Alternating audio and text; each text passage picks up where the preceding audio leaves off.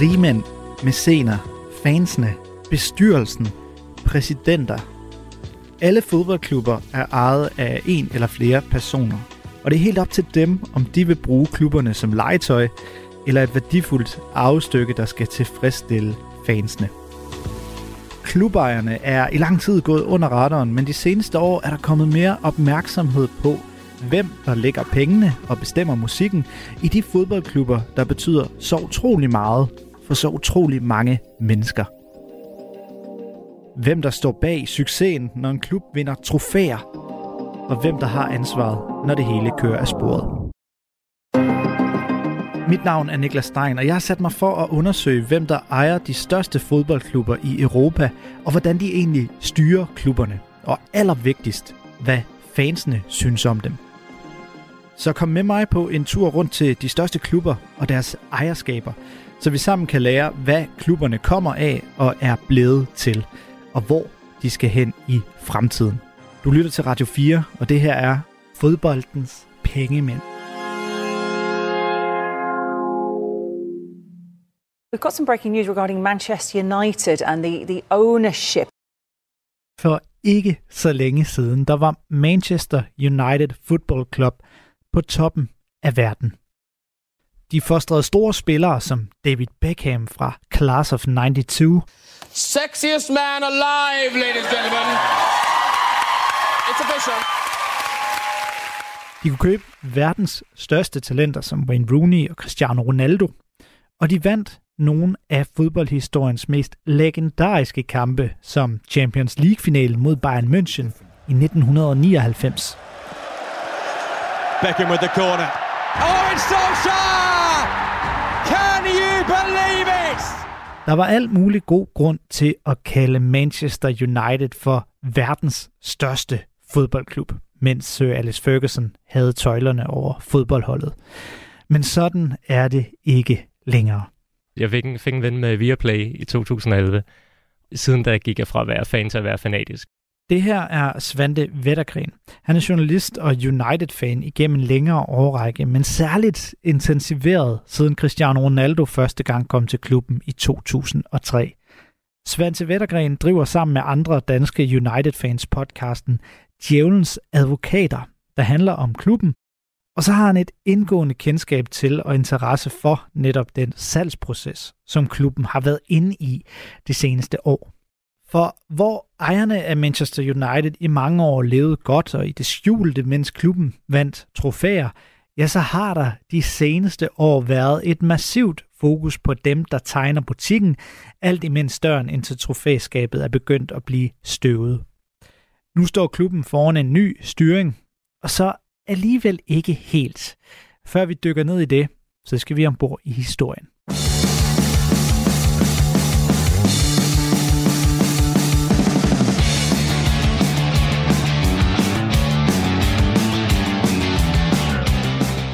Manchester United blev stiftet af en række jernbanearbejdere under et andet navn i 1878. Dengang hed klubben Newton Heath, og det var ligesom de lokale jern jernbanearbejdere, der var der, der, der samledes i den her klub og spillede mod andre afdelinger i, øh, i lokalområdet. Og det er faktisk også derfor, at klubbens oprindelige farver er gule og grønne. Det var, fordi det var øh, farven på deres dragter fra dengang. I starten af 1900-tallet der blev klubben skiftevis ejet af lokale forretningsmænd uden særlig stor opmærksomhed. United er jo en, en gammel arbejderklub. Det ændrede sig i 1965, hvor den første markante United-ejer gjorde sit indtog. Der er United jo i og for sig et aktieselskab med rigtig mange forskellige mindre ejere. Det er både fans, og det er øh, rigmænd fra forskellige steder, som har mindre andel af klubben, og så står der ligesom en, en enkelt mand i spidsen til at, øh, til at drive det. Det var i form af den lokale Louis Edwards, der drev klubben i 15 år, inden hans søn Martin Edwards tog over i 1980. Så begyndte United-ejerskab ellers at blive noget, der fandt frem til overskrifterne i England. Særligt hjulpet godt på vej af, at den britiske mediemand Robert Maxwell forsøgte at købe klubben dengang i 80'erne. You understand that you're a very controversial man in this country. I'm delighted. det lykkedes ikke. Maxwells konkurrent, den australske mediemogul Rupert Murdoch, forsøgte sig også uden held i 1998. If Rupert Murdoch is not the most powerful media mogul in the world, he would like very much to be. I stedet begyndte to irske forretningsmænd langsomt og gradvist at købe op i klubben efter den kom på børsen i 1991, og de blev de største aktionærer. McManus McNair, som de hedder, fik selskab af en amerikansk familie, der begyndte at købe op i 2003. To år senere, 2005, der skete så det, som mange United-fans har beklaget sig over lige siden. It was one of the biggest off-field stories in years. In 2005, Manchester United, the most successful English football club in the Premier League era, were being sold to American billionaire owners.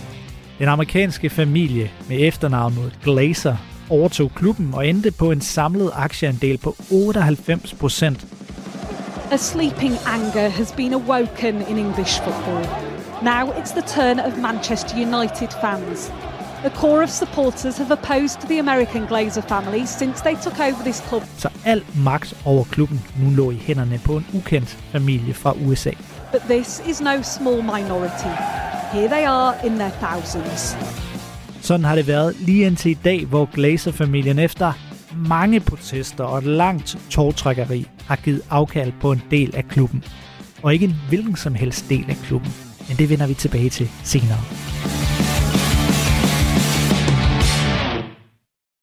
I'm disgusted, absolutely disgusted. De nu 18 år under familien Glazer er det mest markante kapitel i Manchester Uniteds ejerskab. Så det er dem, vi skal fokusere på nu. I mean, I'm a Manchester United fan and have been for 40 years of my life. Familien har været under massiv kritik fra dag 1, og der har under hele perioden været protester fra store dele af fanbasen, der har iklædt sig klubbens originale farver for at signalere, hvad klubben den kommer af. Altså de grønne og gule farver, som du hørte Svante fortælle om tidligere. Hvad er dit indtryk af, hvordan United har fat i sit lokalområde? Det er faktisk et, et øh, godt spørgsmål. Altså United påstår selv, at de har en milliard fans på verdensplan. Jeg ved ikke helt, om jeg tror på det, men, men de har jo gået enormt meget op i at ekspandere til, til hele verden. Og jeg tror, det er svært helt for mig som dansk fan at svare på, hvor godt de har fat i de lokale fans. Men jeg har sådan en fornemmelse af, at, at der måske er en relation der, der ikke er så tæt, som den har været. Det er klart, jeg tror, hvis man er i Manchester, så vil man opleve, at der er flere, der render rundt i røde trøjer end, end blå trøjer. Så på den måde tror jeg stadig, United er den, er den største klub i byen. Men jeg tror ikke helt, de har så godt fat i fansene, som de har haft. Men hvordan var reaktionen på ejerskiftet dengang, hvis man sådan går tilbage i historiebøgerne og kigger? Jamen, den var voldsom.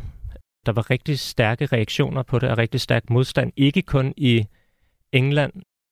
Altså for eksempel ved jeg, at der dengang også var optøjer i Danmark af folk, der demonstrerede mod den her overtagelse. Så de blev mødt med rigtig stor modstand, da de, øh, da de kom ind i klubben. Nogen dengang besluttede simpelthen at vende ryggen til klubben. De oprettede i stedet for øh, den klub, der i dag hedder FC United of Manchester, som ligesom blev drevet på den måde, de synes en, en fodboldklub skulle drives på. Og så er der andre fans, der ligesom valgte at lave det, man måske kan kalde et lidt mindre boykot, øh, fordi meget af, af modstanden gik jo på, at Glazers kom ind for at tjene penge på klubben. Øh, og det ville de forsøge at begrænse i videst muligt omfang. Så, øh, så derfor vil du også i dag opleve, at der er United-fans, der ikke har købt trøjer siden 2005, fordi de simpelthen har forsøgt at begrænse deres forbrug af Manchester United. Da de kom ind, så var det jo selvfølgelig øh, stadig i den her øh, øh Alex Ferguson-ære, som også fortsat øh, efter øh, Glazer-familien.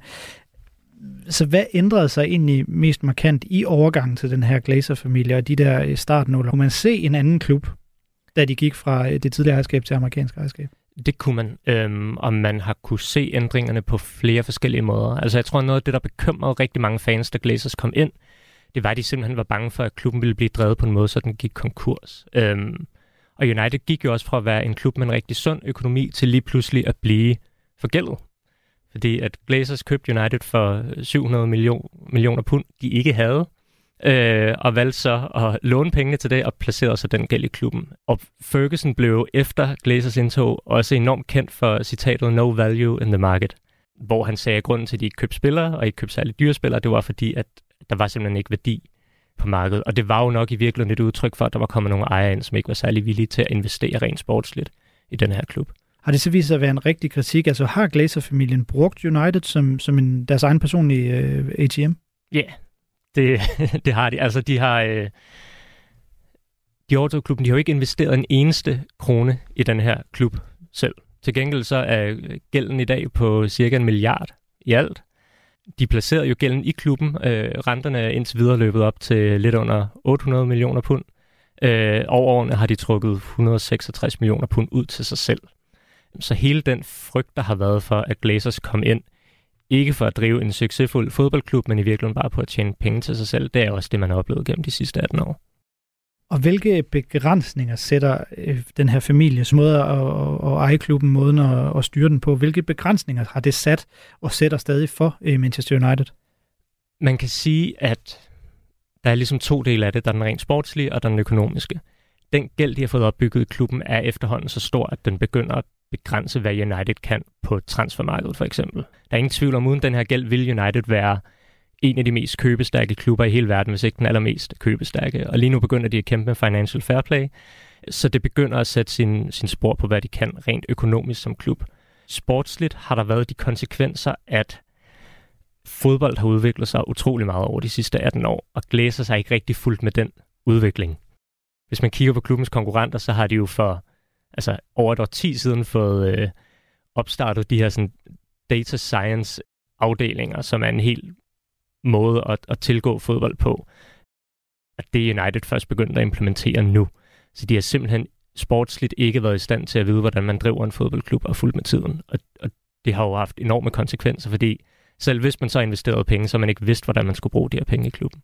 Så, så hvad er det egentlige problem her? Er det, at de blander sig for meget i det sportslige, uden at have en kompetence, eller blander de sig i virkeligheden for lidt i det sportslige, eller hvor ligger de i det skisme? Jeg tror også, at de blander sig for meget. Og det er der faktisk kommet flere og flere meldinger om på det seneste, at den ene af de seks Glazer-søskende, der er klubben, Joel Glazer, blander sig utrolig meget. The Athletic skrev, at han har ansat sin egen sportslige rådgiver, som er en tidligere sportsdirektør fra Chelsea, mener jeg. Og uanset om det er manageren eller hvilken som helst sportslig person i klubben, der træffer en beslutning, så skal den forbi Joel Glazer, så han lige kan godkende, om det nu er en, øh, en god idé eller ej.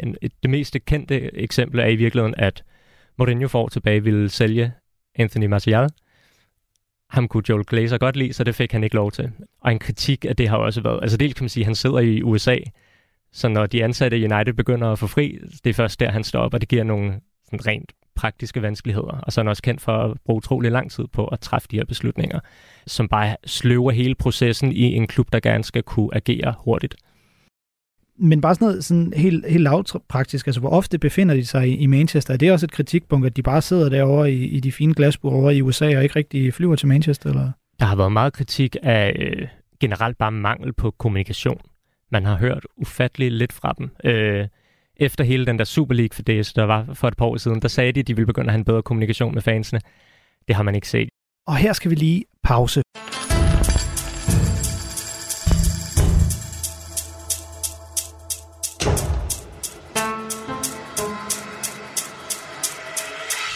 For historien om European Super League markerer et af de mest konfronterende opgør mellem fanbasen og ejerne i Manchester United. Det hele eksploderer den 18. april 2021. Coronapandemien raser, der er Champions League på tomme stadioner, og mange brancher lider. Særligt fodboldbranchen, hvor billetindtægterne jo med et er blevet visket væk. Som lyn fra en klar himmel afslører den britiske avis The Times, at 12 af Europas største fodboldklubber har skrevet under på at forme en udbryderliga bag om ryggen på UEFA, bag om ryggen på de nationale ligaer.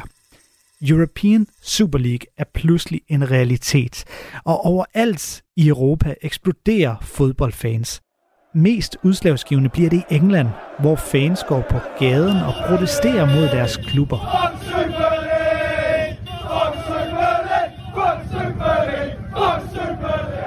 Heriblandt Manchester United-fansene, for Glazer-familien er blandt dem, der har stiftet European Super League.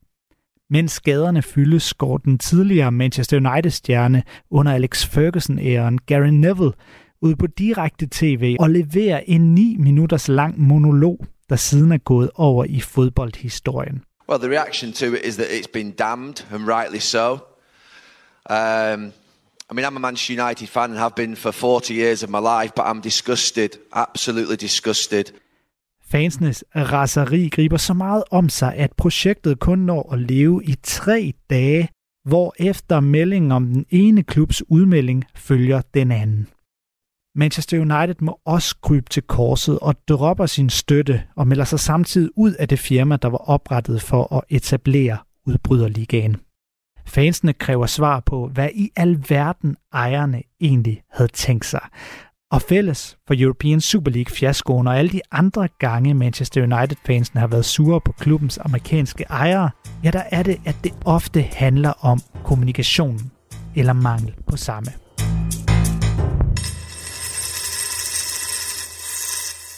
Jeg prøvede faktisk at undersøge i går, hvor mange gange de har været i Manchester og været til stede under kampene, fordi jeg forestiller mig, at det vil være en ret kort og konkret liste, man vil finde frem til. Øh, det var sværere end som så. Men jeg kan huske, de var der et par gange sidste år, så de været der en enkelt gang i 21 og i 19. Altså jeg tror, det sammenlagt kan tælles på to hænder, hvor mange gange de har været i klubben over de seneste 18 år. Og en ting er, at de ikke rigtig øh, kommunikerer. Har, har de så nogensinde adresseret den kritik, der jo tydeligvis er mod dem fra fansens side? Altså det korte svar er nej. Det har de ikke. Der har været en kritik af deres måde at drive klubben på økonomisk, og en måde at drive den på sportsligt. Og det har de aldrig nogensinde gjort noget ved. Og jeg tror i virkeligheden heller ikke, at de har haft nogen interesse i det. Så længe de kunne tjene penge på klubben, så tror jeg, at de har været bedøvende ligeglade med, hvad fansene skulle mene. Er Uniteds fald i forhold til storhedstiden, de, de sidste årti, hvor det er gået dårligere for United, er det entydigt Glazers skyld, som du ser det, eller er det mere nuanceret? Altså, jeg vil jo gerne slå mig op på at være nuanceret. Øh, men jeg vil faktisk sige, at jeg tror ret entydigt efterhånden, man kan sige, af det er Glazers skyld. Da de overtog United, var United utvivlsomt et af de bedste hold i verden. Det har vi ikke været i nærheden af at være i 10 år nu. Da de overtog klubben, havde United en status, hvor der ikke rigtig var andre klubber, der kunne hamle op med dem. Den position har de fuldstændig mistet nu over de sidste 10 år. Og det er klart, at man kan også gå helt ned og kritisere enkelte spillere for deres præstationer, eller sige, at der har været managers, der ikke har været gode nok. Men når det er foregået over en så lang årrække, så kan du ikke blive ved med bare at pege på manden på gulvet, og så bliver du nødt til at kigge på, hvem er det i virkeligheden, der ansætter de her folk, og hvilke betingelser giver du dem for at kunne præstere så godt som muligt. Historien om The Glazers og Manchester Uniteds fans er altså lang og stridbar. Men i november 2022, altså for lidt over et år siden, der kunne fansene drage et lettelsens suk, da det endelig så ud til, at den amerikanske familie ville slippe sit greb om klubben. Let's talk about Manchester United. The takeover or the investment, the minority investment. Where are we with it? Are we nearing the end of the saga? Sådan skulle det imidlertid ikke helt gå, men de endte med at løsne grebet en smule, for familien satte Manchester United til salg, og hurtigt tegnede der sig en kamp om opkøbet mellem to personer, og to meget forskellige personer og historier.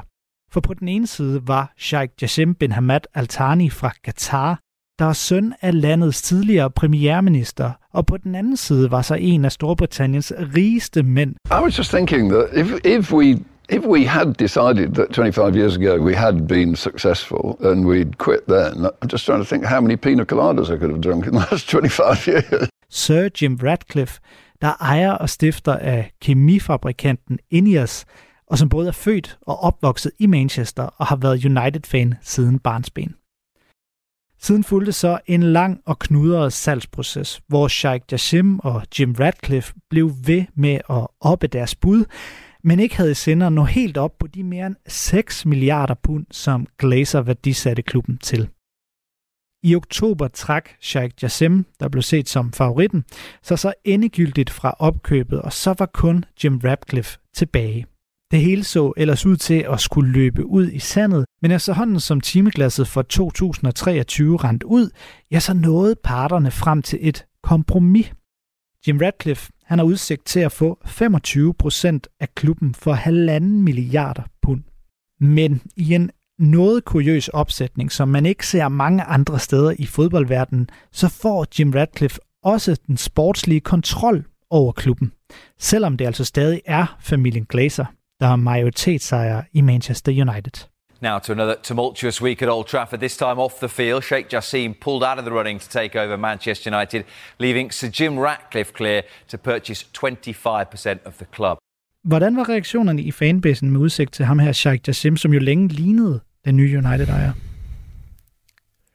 Jeg tror, at i virkeligheden, uanset om det har handlet om Sheikh Jassim, Qatar, hvad vi skal kalde mm. det projekt for, eller, eller Ineos, så har reaktionerne været ufattelig splittet.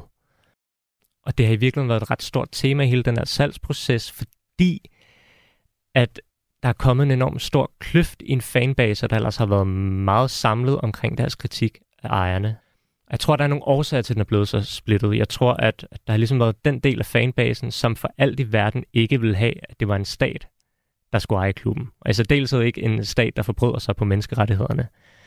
Og så er det i og for sig ligegyldigt, hvor godt han ville kunne drive, eller hvor godt landet ville kunne drive United rent sportsligt. Og omvendt har du så haft den anden del af fanbasen, hvor det måske i virkeligheden har været det sportslige, der fyldt mest.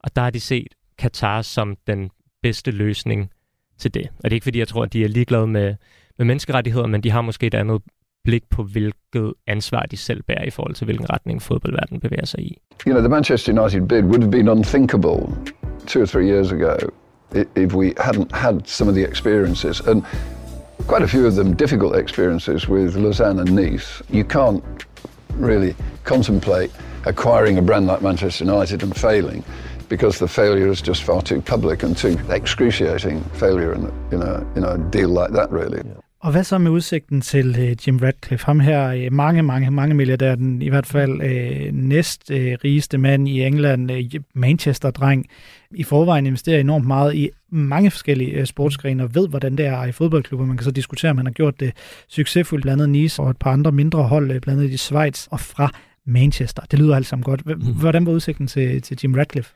Det er faktisk sjovt, for jeg tror, havde du spurgt en hvilken som helst United-fan nærmest for et år siden, så ville Sir Jim Radcliffe være drømmescenariet. Det ville være den der utopiske drøm om en ejer, som man håbede på, mens man nok øh, havde for, forventet, man måtte affinde som en eller anden grådig amerikaner, og så håbede, at de kunne gøre det bedre rent sportsligt end, end Katar. Men det er som om, at under det seneste år er der kommet en anden holdning til ham. Øh, og i virkeligheden tror jeg rigtig meget, det handler om kommunikation og hvordan medierne også har ageret i det her. Altså, man ved, at Qatar ansatte et PR-bureau i London til at drive deres interesser i forhold til, til købet af, af den her fodboldklub, og de har været enormt klare i deres kommunikation. Det var enormt simplificeret. De ville købe 100% af klubben, selvom det kun var 69% af den, der var til salg. De ville købe den kontant, selvom man i deres proof of funds kunne se, at meget af det var baseret på banklån. De har været helt vildt simple i deres kommunikation omkring, hvad de ville med Manchester United. Og der har Ineos ikke været lige så dygtige. Og jeg tror, at det har givet mange fans en forestilling om, at Radcliffe på en eller anden måde bare Glazers 2.0, fordi, man kunne, fordi han var ærlig at sige, når man vi køber klubben, og meget af det er baseret på lån, så derfor er der flere og flere, der har forholdt sig kritisk over for ham i løbet af den her proces. Og mit bud er, at rigtig meget handler om kommunikation i virkeligheden. Men ved den her konstellation være nok til at få, få Glazer-kritikerne til at i et eller andet omfang forstå dem, selvom Glazers jo bliver ved med at være majoritetsejer? For nogen ved det. Jeg tror ikke, at, at al kritikken vil forstå dem fra start af. Jeg tror i virkeligheden, at øh, personligt har jeg det sådan, at min kærlighed til United er større end mit had til Glazers. Men jeg tror, der er en rigtig stor del af fanbasen, der så indæt hader de her ejere, at Øh, en ting er, at United begynder at blive succesfuld igen, men de vil ikke have, at Glazers på nogen måde skal lukrere på det. Og den kritik tror jeg ikke vil forstå dem, før at de er helt ude af klubben. Hvorfor har Glazers egentlig været så modvillige øh, mod at sælge? Jeg tror først og fremmest, man skal tænke på, at det er seks folk, der er den her fodboldklub. Det er seks søskende.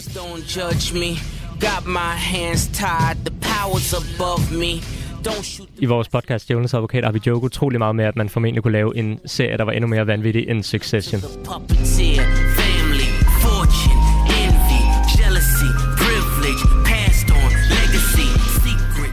Jeg tror i virkeligheden, fire af de her søskende har været villige til at sælge klubben i en årrække. Det siger så, at de to brødre, Joel og Abram, har haft lidt svære ved at give slip på det. Jeg tænker, enten handler det om, at de har set mulighed for at kunne få endnu flere penge ud af klubben, øh, fordi de måske tænker, at når hvis UEFA får lavet deres nye Super League-projekt, så kan det være, at klubben bliver mere værd.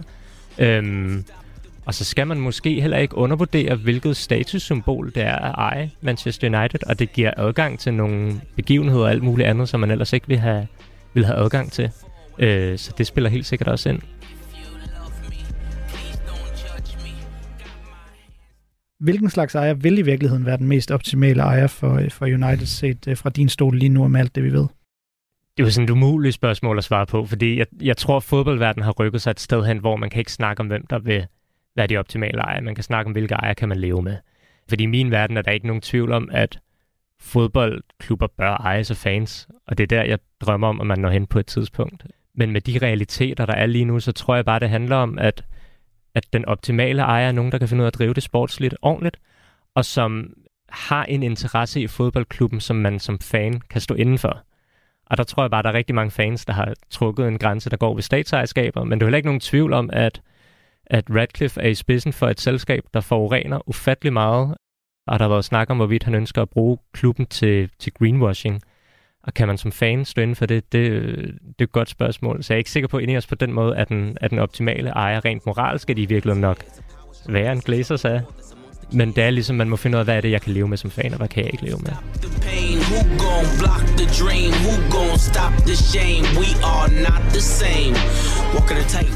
Du har lyttet til fodboldens pengemænd på Radio 4.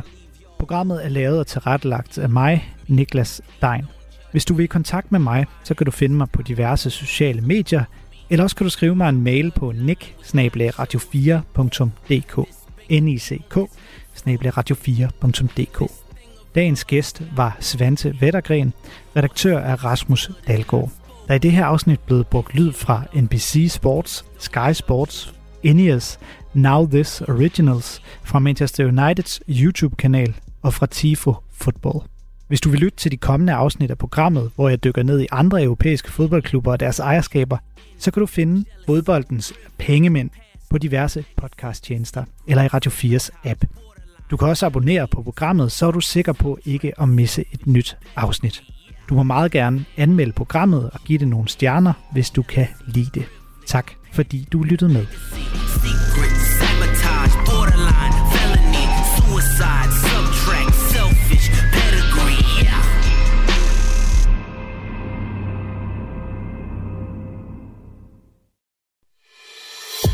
Du har lyttet til en podcast fra Radio 4. Find flere episoder i vores app, eller der, hvor du lytter til podcast. Radio 4. Ikke så forudsigeligt.